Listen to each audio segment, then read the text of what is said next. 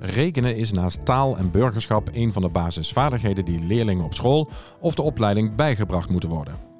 Maar hoe staat het ervoor met het rekenniveau in Nederland? En wat kan er gedaan worden om de rekenvaardigheden van leerlingen omhoog te brengen? Dat en veel meer bespreken we samen met vertegenwoordigers uit het onderwijsveld in deze tweede Inspectie van het Onderwijs podcast. Welkom, mijn naam is Daan Jansen en ik ben woordvoerder bij de Onderwijsinspectie. We gaan het vandaag hebben over rekenen. Ik denk wel een van de belangrijkste vakken in het onderwijs. Uh, ik ga hierover in gesprek met drie mensen hier bij mij aan tafel. Um, de vraag aan jullie is, zouden jullie even kort kunnen voorstellen, uh, met te beginnen uh, rechtsachter voor mij, wie ben je en wat heb je met rekenen? Ja, um, ik ben Sarah Bergse. Ik was tot vorige maand schoolleider van basisschool Palet in Heeswijk-Dinter ik ben op dit moment uh, bezig met het oprichten van een tweede Ellen Turing school. En wij hebben op, uh, op, op, mijn vorige school, het palet, hebben wij ons rekenonderwijs verbeterd. En hebben we een heel rekentraject opgezet. En dat willen wij graag delen. Oké, okay, dankjewel. Um, aan de overzijde van uh, Sarah zit uh, uh, ja, een soort van overbuurman. Kun je ook jezelf voorstellen en vertellen wat je met rekenen hebt? Ik ben Kees Hoorman, ik ben natuurkundedocent en ik ben rekencoördinator op het Sint Bonifatius College in Utrecht hier. En mijn passie voor rekenen is ontstaan eigenlijk een hele tijd geleden. Toen we een project uh, waar we merkten dat er twee dingen aan de hand zijn. Leerlingen snappen er eigenlijk veel minder van dan wij denken. En wij veroorzaken dat probleem grotendeels zelf als docent, omdat we allemaal verschillende dingen doen. En gelukkig merkten we ook dat het oplossen is en dat je ziet dat leerlingen opeens veel beter gaan rekenen. Zelfs bij eindexamen zie je dat. Dus dat, dan merk je iets, er gebeurt iets en daar willen we wel verder mee gaan. Dat is een hele mooie teaser voor de rest van de, van de podcast, want je zegt al een paar interessante dingen. Maar uh, voordat we daaraan komen, kijken we nog even naar onze uh, laatste spreker, uh, rechts van mij en ook een collega van mij, Bouke. Ik ben Bouke Milo, inspecteur van het onderwijs in het noorden van het land. ik ben voor rekenen gaan interesseren tijdens mijn studie onderwijskunde orthopedagogiek aan de Universiteit Leiden. En uh, daarna ben ik gaan promoveren op een onderzoek naar rekenen binnen het speciaal basisonderwijs. En sinds 2003 ben ik betrokken bij het uh, rekenonderwijs namens de inspectie. Dus eigenlijk onze eigen rekenexpert, of een van de rekenexperts hier binnen de inspectie. Ja, ja. doen met een paar collega's. Ja, mooi. Um, ik, ga toch, ik, ik, ga toch even naar Kees, want jij trapte al behoorlijk af. En mijn eerste vraag was, hoe staat het er eigenlijk voor met het rekenonderwijs en, en, en de prestaties van leerlingen? En vaar je dan in Nederland of bij ons op school? Uh, nou, in principe in het algemeen, maar dan mag je je eigen perspectief bijpakken. Nou, ik zie in het algemeen dat de rekenvaardigheden gewoon achteruit gaan. En dat komt deels doordat leerlingen steeds meer gewoon allerlei dingetjes doen. Ze krijgen heel veel maniertjes aangeleerd, zeker bij al het verschillende vakken, om dingen uit te rekenen. En die zijn per vak soms verschillend voor hetzelfde vraag. Bijvoorbeeld procentrekenen of zoiets. En leerlingen zijn er met handen en voeten bezig en doen maar wat. Maar weten vaak helemaal niet wat ze aan het doen zijn. En in het begin gaat dat nog wel. Maar op een gegeven moment raken ze aan de weg kwijt. En dan, dan zijn ze al hulpeloos. En dan zien ze een paar getallen staan. Ja, ik ga maar proberen te vermenigvuldigen of te delen. Dat is eigenlijk wat, ze dan, wat een overlevingsstrategie is. En soms komen ze nog een heel eind, maar ze lopen ga je natuurlijk vast voor het examen. Dus dat, dat is wel een groot probleem. Ja, en op, het, op je eigen school? Hoe, staat het daar met rekenen nu? Ja, daar zie je dat veel meer leerlingen dat rekenen wel beheersen. Dat betekent dus ook dat veel meer leerlingen vakken kiezen als natuurkunde en economie en scheikunde en zo. En ondanks die grotere stroom hebben we, zien we gewoon dat er ja, beduidend minder onvoldoende zijn bij het eindexamen. En dat is wel een heel groot verschil. Dat is gehalveerd met vroeger. Oké, ik ga naar de overkant. Sarah, herken je die in dit, dit verhaal? Ja, heel erg. Ook uh, de verschillende strategieën die worden, die worden soms ook gewoon aangeleerd. Hè, maar kinderen worden regelmatig ook aan hun lot overgelaten en mogen zelf een strategie toepassen. En dat is ook iets wat wij op school ook hebben gedaan. Heel erg gekeken naar wat zijn nou um, bijvoorbeeld nou ook methodes. Hè? Welke methodes bieden dan één strategie aan om het aan te leren, om het gewoon eenduidig te maken voor kinderen. Dat is heel belangrijk. Anders, anders raken ze in verwarring. Anders raken ze in verwarring. Ja, oké. Okay. Nou, uh, Bouke, jij komt niet alleen uh, op één school, maar eigenlijk op heel veel scholen. Kun je hier nog iets ja. aan toevoegen? Wat is jouw beeld van de rekenprestaties van de Nederlandse leerlingen? Nou, wij zien als inspectie vooral dat uh, het niveau aan het einde van het basisonderwijs en ook op andere breekpunten toch wat achterblijft bij het gewenste niveau. De, de referentieniveaus hebben we het dan over. En uh, bij speciale onderzoeken zien we ook echt wel dat bepaalde groepen leerlingen dat er niet uitgehaald wordt wat erin zit. Bijvoorbeeld uh, een paar jaar geleden hebben we een onderzoek gedaan naar de meerpresteerders. En daar was nou echt wel veel winst nog te boeken. Ik zie Sarah knikken. Ja, ja, klopt. Wat wij op school, uh, wij hebben ook een interventie toegepast, zal ik daar meer over vertellen. Maar daar hebben we ook juist gekeken ook naar de al beter presterende kinderen die daar ook baat bij hadden. Want die worden vaak vergeten. Ja, het, het, het, het blik is vaak op de onderkant gericht. Ja, ja.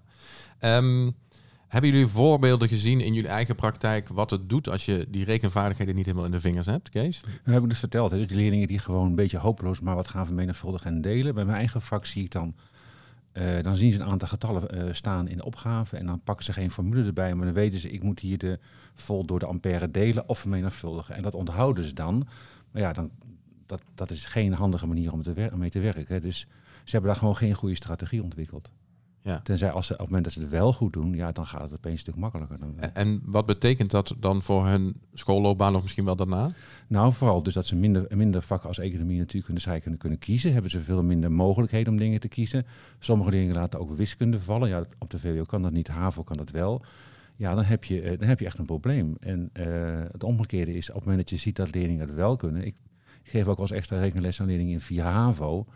Die zijn dus op de basisschool en in klas 1, 2 en 3 al, al hebben al moeite met rekenen. En als ze eindelijk een aanpak vinden die wel werkt, dan is het dan yes, ik kan rekenen. Ik weet hoe ik dit moet aanpakken. En dat is, dat is wel wat jij zo noemt, dezelfde strategie, maar vooral snappen hoe die strategie werkt. En dan kun je ze zoveel mee helpen. Ja. Wat zag jij qua verschillen, eh, Sarah, tussen eh, voordat jullie er mee aan de slag gingen en daarna?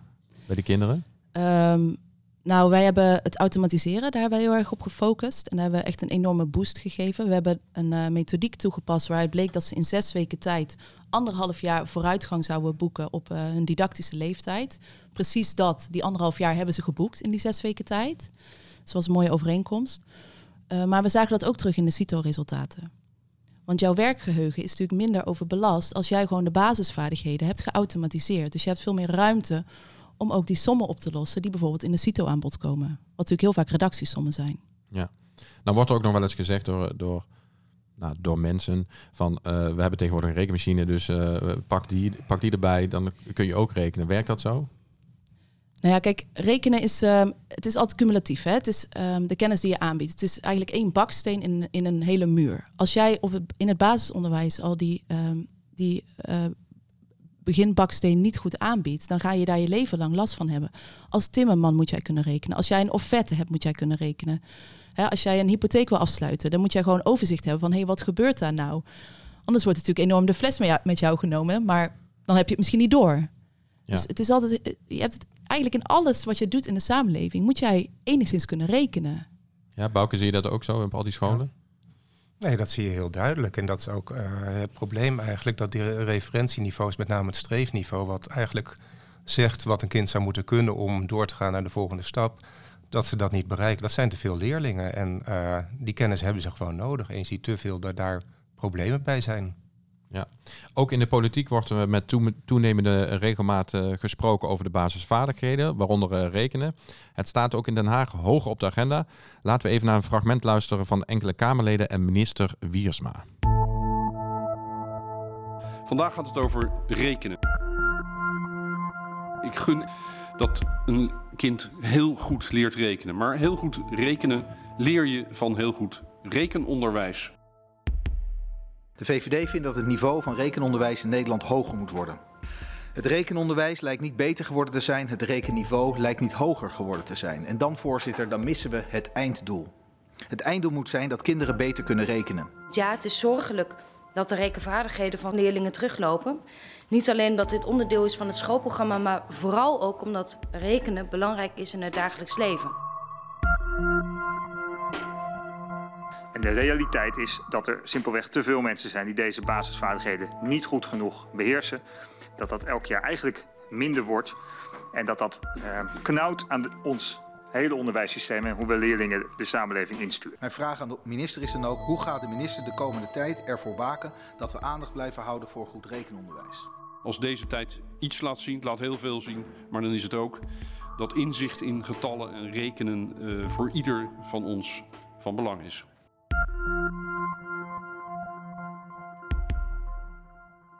Ook de Kamerleden zijn het met jullie eens dat rekenen hè, en rekenonderwijs beter moet. En, en ja, hoe doe je dat dan, is eigenlijk de vraag. Sarah, jij hebt het eh, aangepakt eh, eh, bij het palet. Wat heb je gedaan? Hoe heb je dat gedaan? Ja, allereerst, we hebben dit natuurlijk wel echt als team aangepakt. En ehm, dat is ook echt een hele belangrijke, want je moet het ook echt als team samen eh beetpakken. Maar waar je altijd mee moet beginnen, en wat volgens mij soms nog wel eens wordt vergeten, is een goede probleemanalyse maken. Wat is nou daadwerkelijk het probleem? Wat gaat er mis in het rekenonderwijs? je moet dan ook kijken naar het volledige curriculum. Wat, wat doen wij in onze lessen? Hoe ziet de methode eruit? Uh, komt dat overeen met de leerlijnen die er zijn? Is het niveau hoog genoeg? Nou, daar hebben wij naar gekeken en dan kwamen eigenlijk verschillende punten uit. Het eerste was dat het automatiseren niet voldoende op orde was. Dus het zijn echt de basisvaardigheden optellen, aftrekken, vermenigvuldigen, delen. dus daar moesten we mee oefenen. Het tweede was dat we een methode hadden waarbij de verschillende strategieën werden aangeboden. Nou, daar weten we ook, we willen juist eenduidigheid, ja, één strategie. Ja. En ehm, het derde was dat, um, uh, nou ben ik hem even kwijt. Oh ja, ja het, vond ik ook een hele interessante, dat wist ik ook niet. We hadden dus een methode die daadwerkelijk een lager niveau had dan de nieuwe methode die wij hebben gekozen. Dat verschil was heel groot. En wat dus- bedoel je met laag niveau? Waar moet ik dan aan denken? Nou ja, als, uh, um, ik weet het nu niet uit mijn hoofd, maar stel breuk wordt aangeboden uh, bij de ene methode in groep uh, um, 7, dan werd het bij de nieuwe methode al in groep 6 aangeboden. En dat is best wel belangrijk, want je kan daardoor ook langer oefenen. dus het niveau van die oude methodes was ook lager. Dus wij hebben vervolgens gekeken, nou, hoe kunnen we dit oplossen? We hebben de literatuur erbij gepakt. Dus we hebben met het hele team gelezen, wetenschappelijke literatuur. En daaruit kwam die interventie Zo leer je kinderen rekenen. Dus dat was die boost van zes weken, waarmee we echt een uur extra per dag gingen automatiseren. Leerkrachten uh, binnen mijn team die hebben dit begeleid. Dus die hebben hier tijd voor gekregen om andere collega's hierin mee te nemen. We hebben een nieuwe methode gekozen, waarbij in ieder geval één strategie centraal stond, maar ook expliciete directe instructie. Want ook je vakdidactiek is heel belangrijk, dus ook daar hebben we naar gekeken. En ehm, we hebben daar ook teamtrainingen op gevolgd, op die didactiek. Ja. Dus we hebben verschillende, eigenlijk aan verschillende knoppen gedraaid. En hoe reageerden de leerlingen op? Want ja, ik weet niet of het het favoriete vak is van leerlingen rekenen. Nou, het leuke is ook met die interventie um, van Zo leer kinderen rekenen. Dat is een uh, interventie waarbij je ook de bal gebruikt. Er is ook artikel overgeschreven, de meester met de bal heet dat.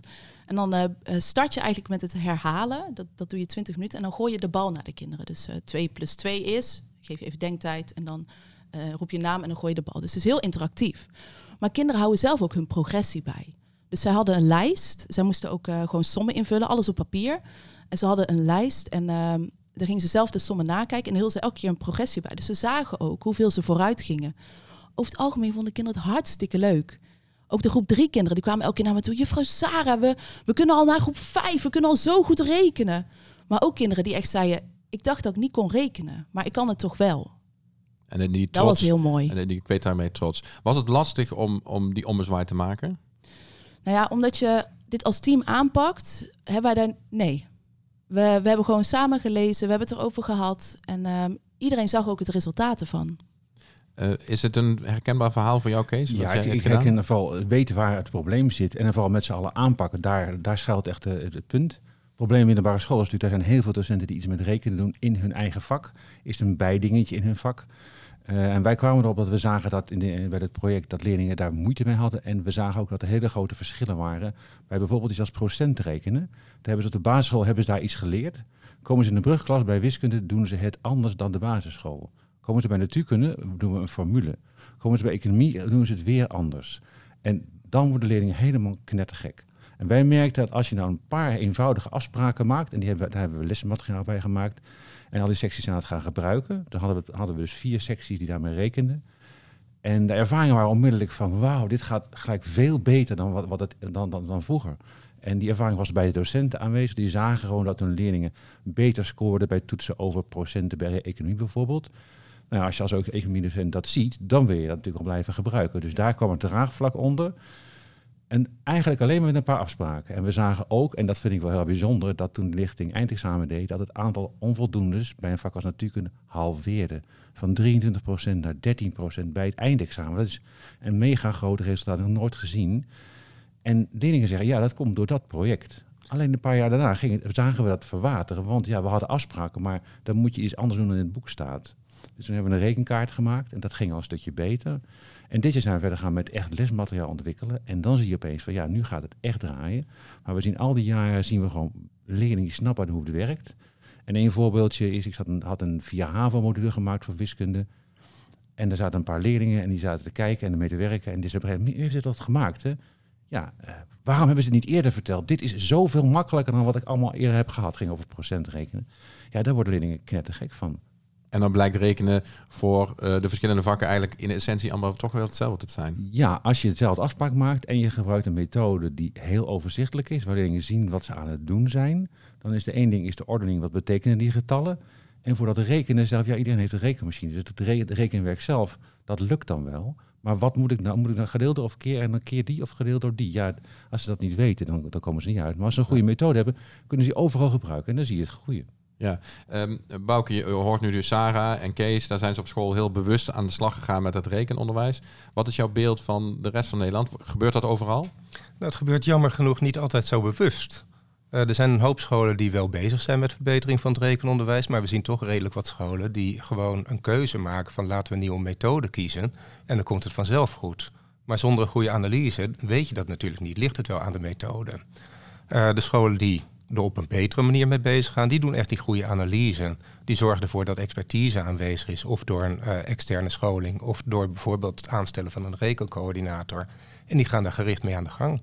Dat gebeurt lang niet op alle scholen. Ja, maar er ligt dan alles onder het gras. Want bij vakken als economie, natuurkunde, scheikunde, als een leerling een onvoldoende had voor een toets, weet je niet of het aan rekenen ligt of als ze het vak niet snappen. Dus die docenten zien dat vaak niet. En toen wij daarmee begonnen, ik had het zelf ook niet in de gaten, mijn collega's allemaal ook niet, waar het probleem zat. Als je het mhm. probleem niet in beeld hebt, dan, dan kun je er ook niks aan veranderen. En ik kom op best wel veel andere scholen voor dat rekenen. En ik zie overal die docenten helemaal niet in de gaten hebben, wat, dat hun leerlingen moeite hebben met rekenen. En als je dan aanpakt en je ziet dat leerlingen opeens veel beter worden, dan zie je dus, oh, dat moeten we ook doen. We gaan samenwerken, we gaan hetzelfde gebruiken. Ja, dan kan er iets moois uh, gebeuren. Maar het probleem is wel, ze moeten dan iets anders gaan doen dan in het boek staat. Ja, klopt. Nou, dat is, dat is niet zo makkelijk hoor. Ja, maar dan ben je houvast kwijt. Um, Wij zeggen als inspectie al een tijdje van, nou, focus op die basisvaardigheden. Hè, de, ook voor taal, uh, burgerschap, maar zeker ook rekenen, waar we het vandaag over hebben. Um, zijn jullie het eens, uh, Sarah, zijn jullie het eens dat, dat die focus daarop moet? Ja, zeker, tuurlijk. Kijk, we, um, laat ik even spreken vanuit het basisonderwijs. We weten natuurlijk niet niet het basisonderwijs. Dus onze focus moet altijd liggen op de basis. Maar ik vind daarbij wel een interessante vraag: wat is de basis? Dus wat zijn de basisvaardigheden? Ja. kijk, daar merk ik ook eigenlijk in dit gesprek al. Hè. Je, je merkt dat er niet uh, duidelijke afspraken zijn. Um, als je kijkt naar het curriculum, eigenlijk zou we gewoon een kennisrijk curriculum moeten hebben waarin heel duidelijk gedefieerd is wat de kinderen leren. Ook welke strategie daarbij wordt gebruikt. Dan heb jij dit gedoe ook veel minder. Ja. Maar hetzelfde geldt ook voor die basisvaardigheden. Ook daarbij moet gewoon gezegd worden. Kijk, als we het hebben over. Uh, kijk, zeker burgerschap is best wel een uh, lastige term. Breed, ja. Breed. Wat is dat dan? En wat wil je dan zien van scholen? Wat moeten wij dan als school doen om dat goed te kunnen oppakken? Dus afspraken erover met z'n allen wat we nou vinden dat geleerd moet worden, zou heel erg Landelijk, ja, ja zeker. ook al met de doorstroom POVO. Kijk, nu zijn in principe methodemakers hebben heel veel vrijheid om dat zelf in te vullen. Ja. Ja, daar ligt ook wel een probleem. Hè? Want uh, de overheid bepaalt wat er moet gebeuren, maar die, uh, die samenhang, die moeten eigenlijk uitgeverijen maken. Maar die zijn daar helemaal niet mee bezig. Is ook niet hun belang. Dus daar zit gewoon echt een glitch in het onderwijs. Uh, wie, wie beheert dat onderdeel? Samenhangen in de leerlijn rekenen van PO tot en met VO. Niemand. Uh, en dat is eigenlijk wel heel erg jammer, want elke, elke uitgeverij doet maar zelf iets. En doet gewoon vooral wat die auteurs belangrijk vinden op dat moment. En een paar jaar later wordt het weer iets anders. En dat maakt het wel heel erg ingewikkeld. En dus, maar, ik vind, dus die vraag, die focus, als je op een middelbare school vraagt, focus bij rekenen. Ja, wie gaat dat precies hier doen? De wiskundedocenten allemaal? Ja, die doen al re aangerekende zat. Maar alle docenten moeten iets. Als ja. het niet hetzelfde is, dan gaat het fout. Maar het is jullie ook gelukt? Ja. Ondanks uh, alle hiaten die jullie eigenlijk uh, misschien hier op tafel leggen. Kunnen andere scholen dat dan niet ook? Nee, ja. Of moeten ze het gewoon makkelijker maken? Dat is eigenlijk wat je zegt. Ja, dat, dat denk ik wel. Kijk, um, want je zegt terecht ook, de overheid is verantwoordelijk voor het wat. Um, maar ik vind een kennisrijk curriculum, vind ik ook het wat. Maar er moet wel duidelijk ook gedefieerd zijn. Hoe ziet dat er dan uit? En daar kunnen methodemakers vervolgens ook goed mee werken, naar mijn idee. Maar kijk, is het moeilijk? Ik denk ook, we moeten veel meer inzetten op expertleraren binnen het team zelf. Maar ik heb zelf ook gemerkt als schoolleider, je zit heel krap in je jasje, zeker in het basisonderwijs. We hebben heel weinig ruimte om ook expertleraren de tijd, ruimte, geld te geven om zich te professionaliseren. Dus ik weet niet of het zo makkelijk is. Ja, we hebben wel een paar, iets wat, wat makkelijk kan zijn, denk ik. Uh, we hebben het afgelopen jaar met subsidie van de gemeente Utrecht, met een aantal scholen samen hebben we iets ontwikkeld. Mhm. En dat is eigenlijk allemaal digitaal. Dus het lesmateriaal wat je in les als docent gebruikt is digitaal. De opgave die leerlingen maken zijn digitaal. En dan krijg je dus heel veel feedback daarbij. En dat is heel laagdrempelig om te gebruiken. En wat er in de praktijk blijkt, is dat je, wij focussen ons op leerjaar 3. Want hebben leerlingen allemaal uh, natuurkunde, scheikunde, economie en wiskunde. Uh, dat we bij drie vakken, elk vak geeft ongeveer zes lessen in rekenen, met steeds een oefening erbij. En dat is genoeg. Maar dan moet je wel al die vakken mee hebben. En dan moet de school ook mee willen. Uh, dus het materiaal is er. En het is ook gratis beschikbaar, want het is, het is betaald door de gemeente Utrecht, zeg maar. Het werkt op die scholen. Er gaan volgend jaar, op dit jaar gaan er een stuk of vijf, zes scholen meedoen. En als ik daar geweest ben, dan zijn die docenten ook heel enthousiast van ja, dit is echt een oplossing. En zo kunnen we het oppakken. Maar het is wel iets wat, wat een school moet, met z'n allen moeten gaan willen. En pas dan kun je dat gaan doen. Dus het is best wel een hobbel. Want zie maar eens voor elkaar te krijgen dat alle docenten van die vakken in de school mee gaan werken met zo'n methode. Ja, die neuzen dezelfde kant op. Ja, nou Dat, lukt eigenlijk altijd. Zo gauw leerlingen die neuzen zien van hé, hey, daar ligt een probleem. En zo kunnen we het oplossen. Want al die docenten die, uh, die vinden heel graag hun leerlingen dat daarmee beter gaan rekenen. Dus ja. Ja, ja. Bouke, jij komt dus op veel scholen. Welke knelpunten signaleer jij als het gaat om uh, rekenen in, in, in het onderwijs? Nou, het is niet altijd uh, van het grootste belang voor alle scholen. Er zijn scholen, er moet heel veel gebeuren. Ze richten zich op verschillende onderdelen. Burgerschap bijvoorbeeld ook, wat Sarah net noemt. Maar uh, vooral de scholen waar uh, ze zien dat rekenen echt moet verbeteren, daar weten ze gewoon niet altijd precies hoe het moet. Dus het is vooral de neus dezelfde kant op krijgen. Zorg dat er goede expertise aanwezig is en met z'n allen eraan werken. Zorg voor een visie, hoe ziet goed rekenonderwijs eruit? Hoe gaan we dat vormgeven? En zorg ook bij het vormgeven dat er ook echt samen wordt gewerkt en wordt gecontroleerd of het ook echt gebeurt wat men afspreekt. En dat zien we niet altijd terug. Nee. En uh, we hebben het hier nu vooral over uh, voortgezet onderwijs en primair onderwijs. Maar uh, hoe, hoe, hoe, zit dat in het, bijvoorbeeld het MBO? Want daar is rekenen ook van belang. Sarah had het al over de timmerman. Die moet ook kunnen meten en rekenen. Ja, er werden net verschillende voorbeelden genoemd waarvoor rekenen belang, van belang is. in het voortgezet onderwijs en in het MBO natuurlijk. En waar we ook aandacht voor vragen, dat blijkt ook uit de peilingsonderzoeken, is vooral het onderhouden van kennis. er is heel veel wat ooit is aangeboden maar als je dat niet goed onderhoudt, of onderhoudt dan uh, raakt het verloren. En het is allemaal van belang, zelfs in het mbo nog. Dus dat is gewoon heel erg belangrijk. En ik denk ook dat het belangrijk is, zeker in het voortgezet onderwijs en in het mbo, om te benadrukken waarom het eigenlijk belangrijk is. Ja, ik wil daar wel even op reageren. Want mhm. scholen waar het moeilijk, moeilijk gaat met rekenen, je ziet dat heel veel scholen hebben nog gegeven een aparte rekenlessen. Veel scholen hebben het ook afgeschaft nadat de rekentoets eh, verdwenen was, maar veel scholen hebben het nog wel. Um, en dan merk je van ja, dan heb je daar een, rekenles apart. Terwijl er in, de lessen economie natuurlijk in de scheikunde nog weer anders gerekend wordt. Dat is het, eh, de, de wagenspannende. wagenspannende. Dat gaat niet goed. Uh, en het enige wat daar werkt is vakoverstijgend rekenen. Je moet echt een samen aanpak hebben. Maar er is helemaal geen lesmateriaal. Het enige wat er is, is deze, deze methode. Deze mogen, die scholen mogen het gratis gebruiken. Maar het is wel iets wat even een drempel is om met z'n allen daarin te stappen. Dat is wel... dus als mensen hier naar deze podcast zitten luisteren, mogen ze jou een mailtje sturen. Ze mogen mij een mailtje sturen en dan krijgen ze spullen. Dat, dat zal al een mooie, mooie ding zijn. Ja. Uh, eigenlijk sluit het aan op wat jij laatst in de krant zei, Sarah. Scholen moeten meer hun kennis delen. Ja. Uh, waarom zei je dat? Nou, ik heb het idee dat uh, best wel veel scholen zelf het wiel aan het uitvinden zijn. Hè? Dus veel scholen zijn ook wel met hetzelfde bezig. Maar mensen houden het ook wel heel erg binnen hun eigen school. Ja, wij hebben dit ontworpen, dus we houden het voor onszelf.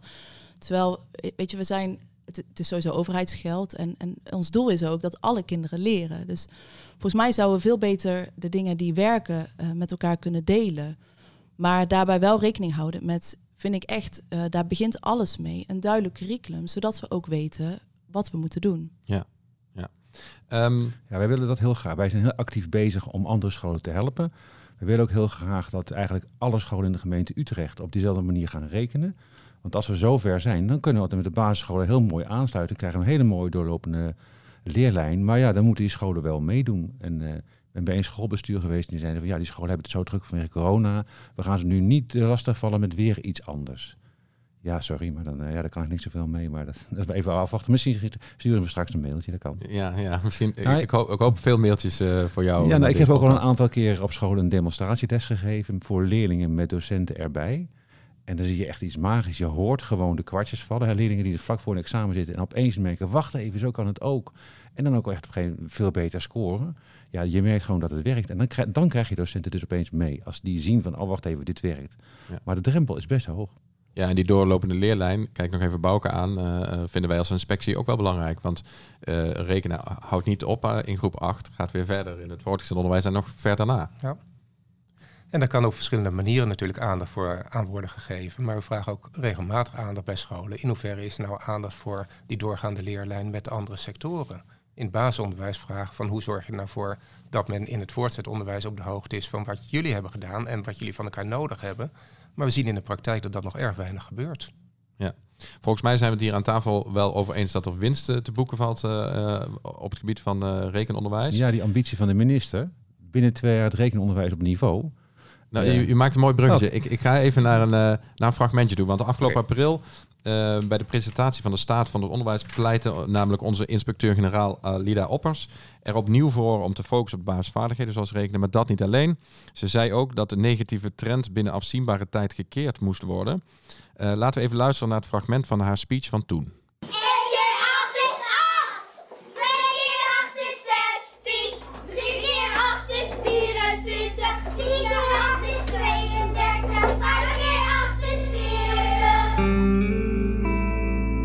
Het is de hoogste tijd voor een trendbreuk in de gestage daling van de lijn zoals die zich 15 jaar geleden inzette.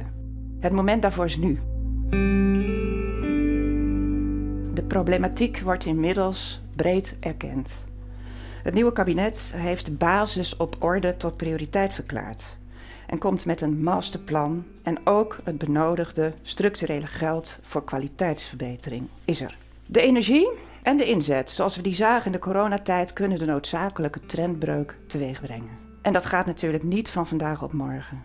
Maar de eerste resultaten zouden toch in twee jaar tijd zichtbaar moeten kunnen zijn. Daar hebben de leerlingen en de studenten recht op en dat heeft onze maatschappij nodig. Die trend keren, dat moet, maar het kan ook.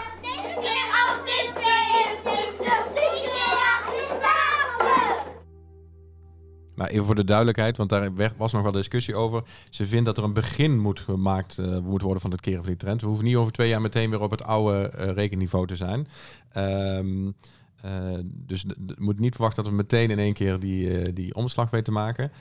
Um, maar jij klom destijds bij de rond die staat in de pen om een ingezonden brief te schrijven naar de krant. waarom deed je dat? Nou, omdat ik van overtuigd ben dat scholen die willen, die het echt willen aanpakken en die ook met de hele uh, groep docenten dat willen gaan doen, echt binnen twee jaar tijd een hele grote stap kunnen zetten. Omdat we hebben het vakoverstijgend rekenen ontwikkeld. Dat is eigenlijk heel laagdrempelig te gebruiken. Echte een voorwaarde is docenten moeten mee gaan doen. Maar dat kan zo snel zoveel opleveren. Dat ja, op het moment dat alle docenten natuurkunde, economie, scheikunde en wiskunde een aantal van die vragen op dezelfde manier toepassen, dezelfde strategie zeg maar, toepassen in al hun lessen, dan kan de hele school daar echt binnen twee jaar enorme stappen in zetten. Hoe lang hebben jullie daarover gedaan? Nou, bij ons was het zo dat het allereerste project, we praten over 15 jaar geleden, de eerste lichting die eraan meedeed, dat was gelijk de lichting die bij het eindexamen veel beter scoorde. Dus zo gauw je daar start, zie je onmiddellijk effecten. Als je in een examenklasse zit, nu gaat trainen, scoren ze op een eindexamen echt hoger. Dat durf ik echt wel te garanderen. Ja, Sarah, hoe lang duurt het bij jou op, uh, op jouw vorige school uh, om de rekenprestaties uh, omhoog te krijgen? Ja, dat was eigenlijk al bij de middentoets zagen wij dat en bij de eindtoets ook. Dus de kinderen zijn heel snel, in een half jaar, jaar tijd zijn ze echt uh, vooruit gegaan. Nu is het wel zo dat, um, dat komt ook echt door dat automatiseren. Hè, want je moet gewoon heel veel oefenen. Die kinderen moeten gewoon die basisvaardigheden beheersen. We hebben wel het jaar daarna, ook wel onder andere door corona, hebben we daar toch iets minder aandacht aan besteed. Waardoor het minder goed was, de resultaten. Maar daar hebben we dus weer van geleerd. Het was nog steeds beter dan voorheen hoor. Maar we zagen dus wel weer een kleine daling. Ja.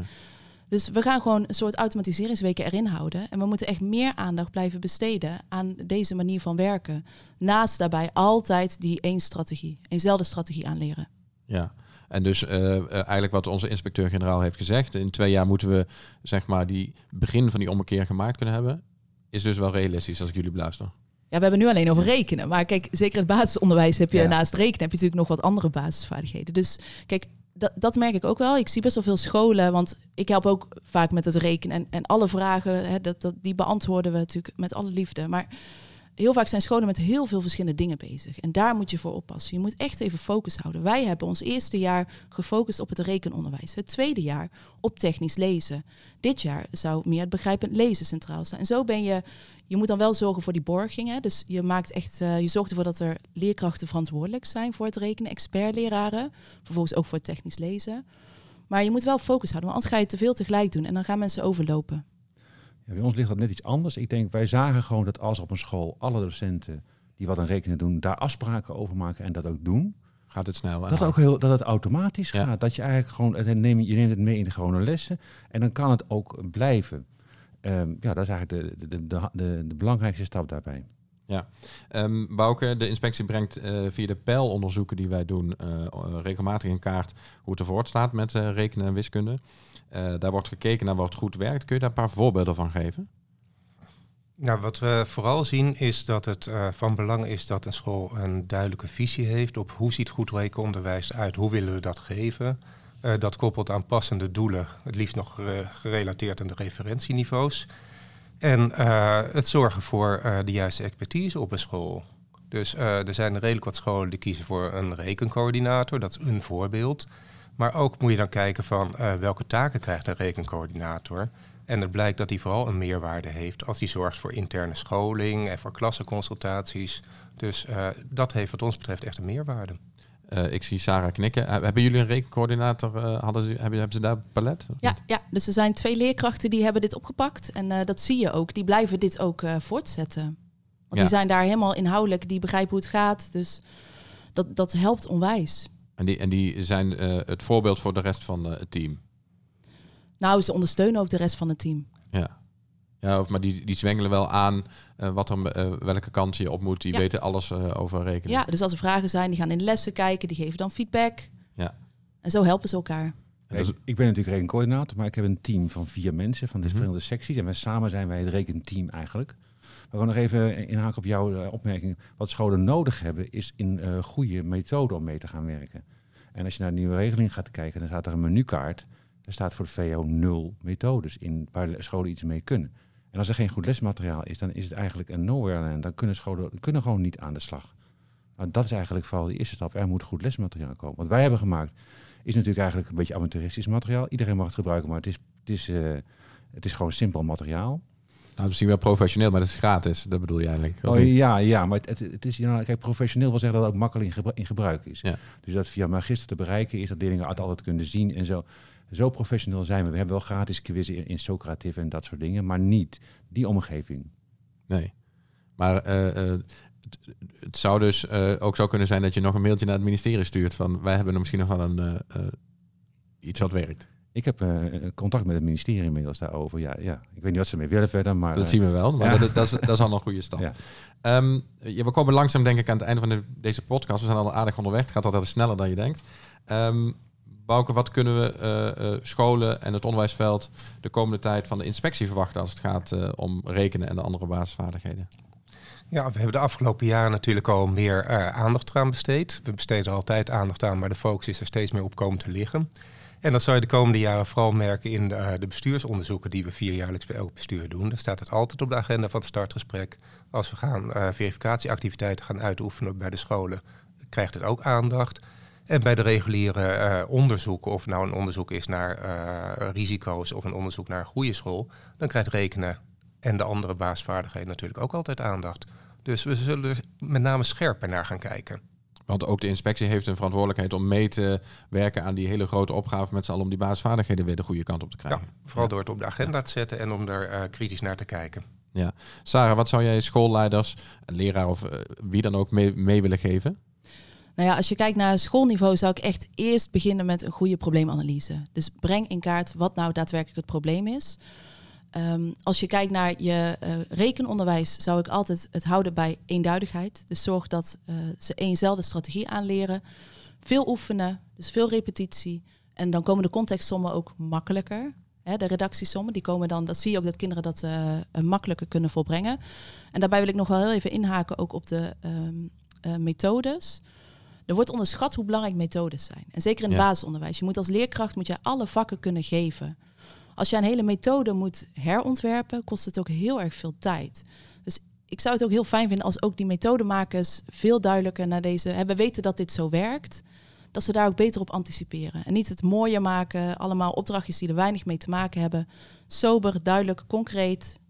Daar kan je het meeste mee. Oké, nou hopen dat een paar methodemakers ook geluisterd Zou hebben. geweldig zou zijn. mooi zijn, zou mooi zijn. Kees, heb jij nog tips, misschien speciaal voor het voortgezet onderwijs? Nou, heel simpel is, werk met alle vakken samen. Doe vakoverstijgend rekenen. Kies een methode die overzichtelijk is, goed werkt en in alle vakken ingezet kan worden. Ja, dan kun je heel eind komen. Dus de economieleraar heeft gewoon ook echt iets met de wiskundeleraar en met de natuurkundeleraar te maken. Ja, dat is grappig om te merken. Wij doen met, met die drie secties doen we samen dat. En wij, wij merken dat wij hebben natuurlijk belang bij. Hè. En de economie-sectie heeft er belang bij als leerlingen goed kunnen rekenen. Dan kiezen meer leerlingen het vak. Maar die docenten worden ook blijer als je ziet dat leerlingen hogere cijfers halen. En dat geldt voor natuurkunde natuurlijk ook. En uh, ja, als je, als je merkt dat leerlingen beter gaan rekenen en het kost weinig moeite in de les. En je ziet dat leerlingen, ja, als ze zo'n quiz maken, dan vragen ze twee weken later, mogen we nog een keer zo'n quiz maken? Want dat ging eigenlijk best goed. Ja. En ze, ze eigenlijk, daar had ik heel veel aan, want ik, ik weet dat ik aan het doen ben. Ja, en plezier in het onderwijs zorgt ook dat je dat beter kan leren, denk ik. Ja. Plezier in rekenen, nou dat is mooi. Als je ergens goed in wordt, dan ga je er vaak ook meer plezier in hebben. Klopt, ja, maar dat, zie dat ik. motiveert. En als we dan nog even naar de maatschappij kijken, het zou wel fijn zijn als meer uh, leerlingen natuur of scheikunde kiezen, dan kiezen we misschien ook voor technische vakken waar we nu wel tekort in hebben. Dat zou heel goed zijn, ja. Want ja. Daar, hebben we heel veel, daar hebben we grote tekorten in, ja. Nou, de, volgens mij komen we hier al een heel goed uh, vergezicht richting de toekomst. Um, uh, hopelijk draagt deze podcast dus een beetje bij aan het beter rekenonderwijs. Voor nu bedank ik graag de gasten hier aan tafel. Te beginnen bij uh, Sarah Bergsen, dankjewel. Ja, dankjewel ook. En uh, links van mij uh, Kees Hoijman, ook dankjewel. Graag gedaan. En dank voor jullie bijdrage. Bouke Milo, dank voor het toelichten van ons inspectieperspectief. Ja, geen dank. Um, tot zover deze tweede inspectie van het onderwijs podcast. Ditmaal over rekenen. In de komende tijd maken we nog een aflevering over de basisvaardigheid taal. Um, dank voor het luisteren en hopelijk tot een volgende keer.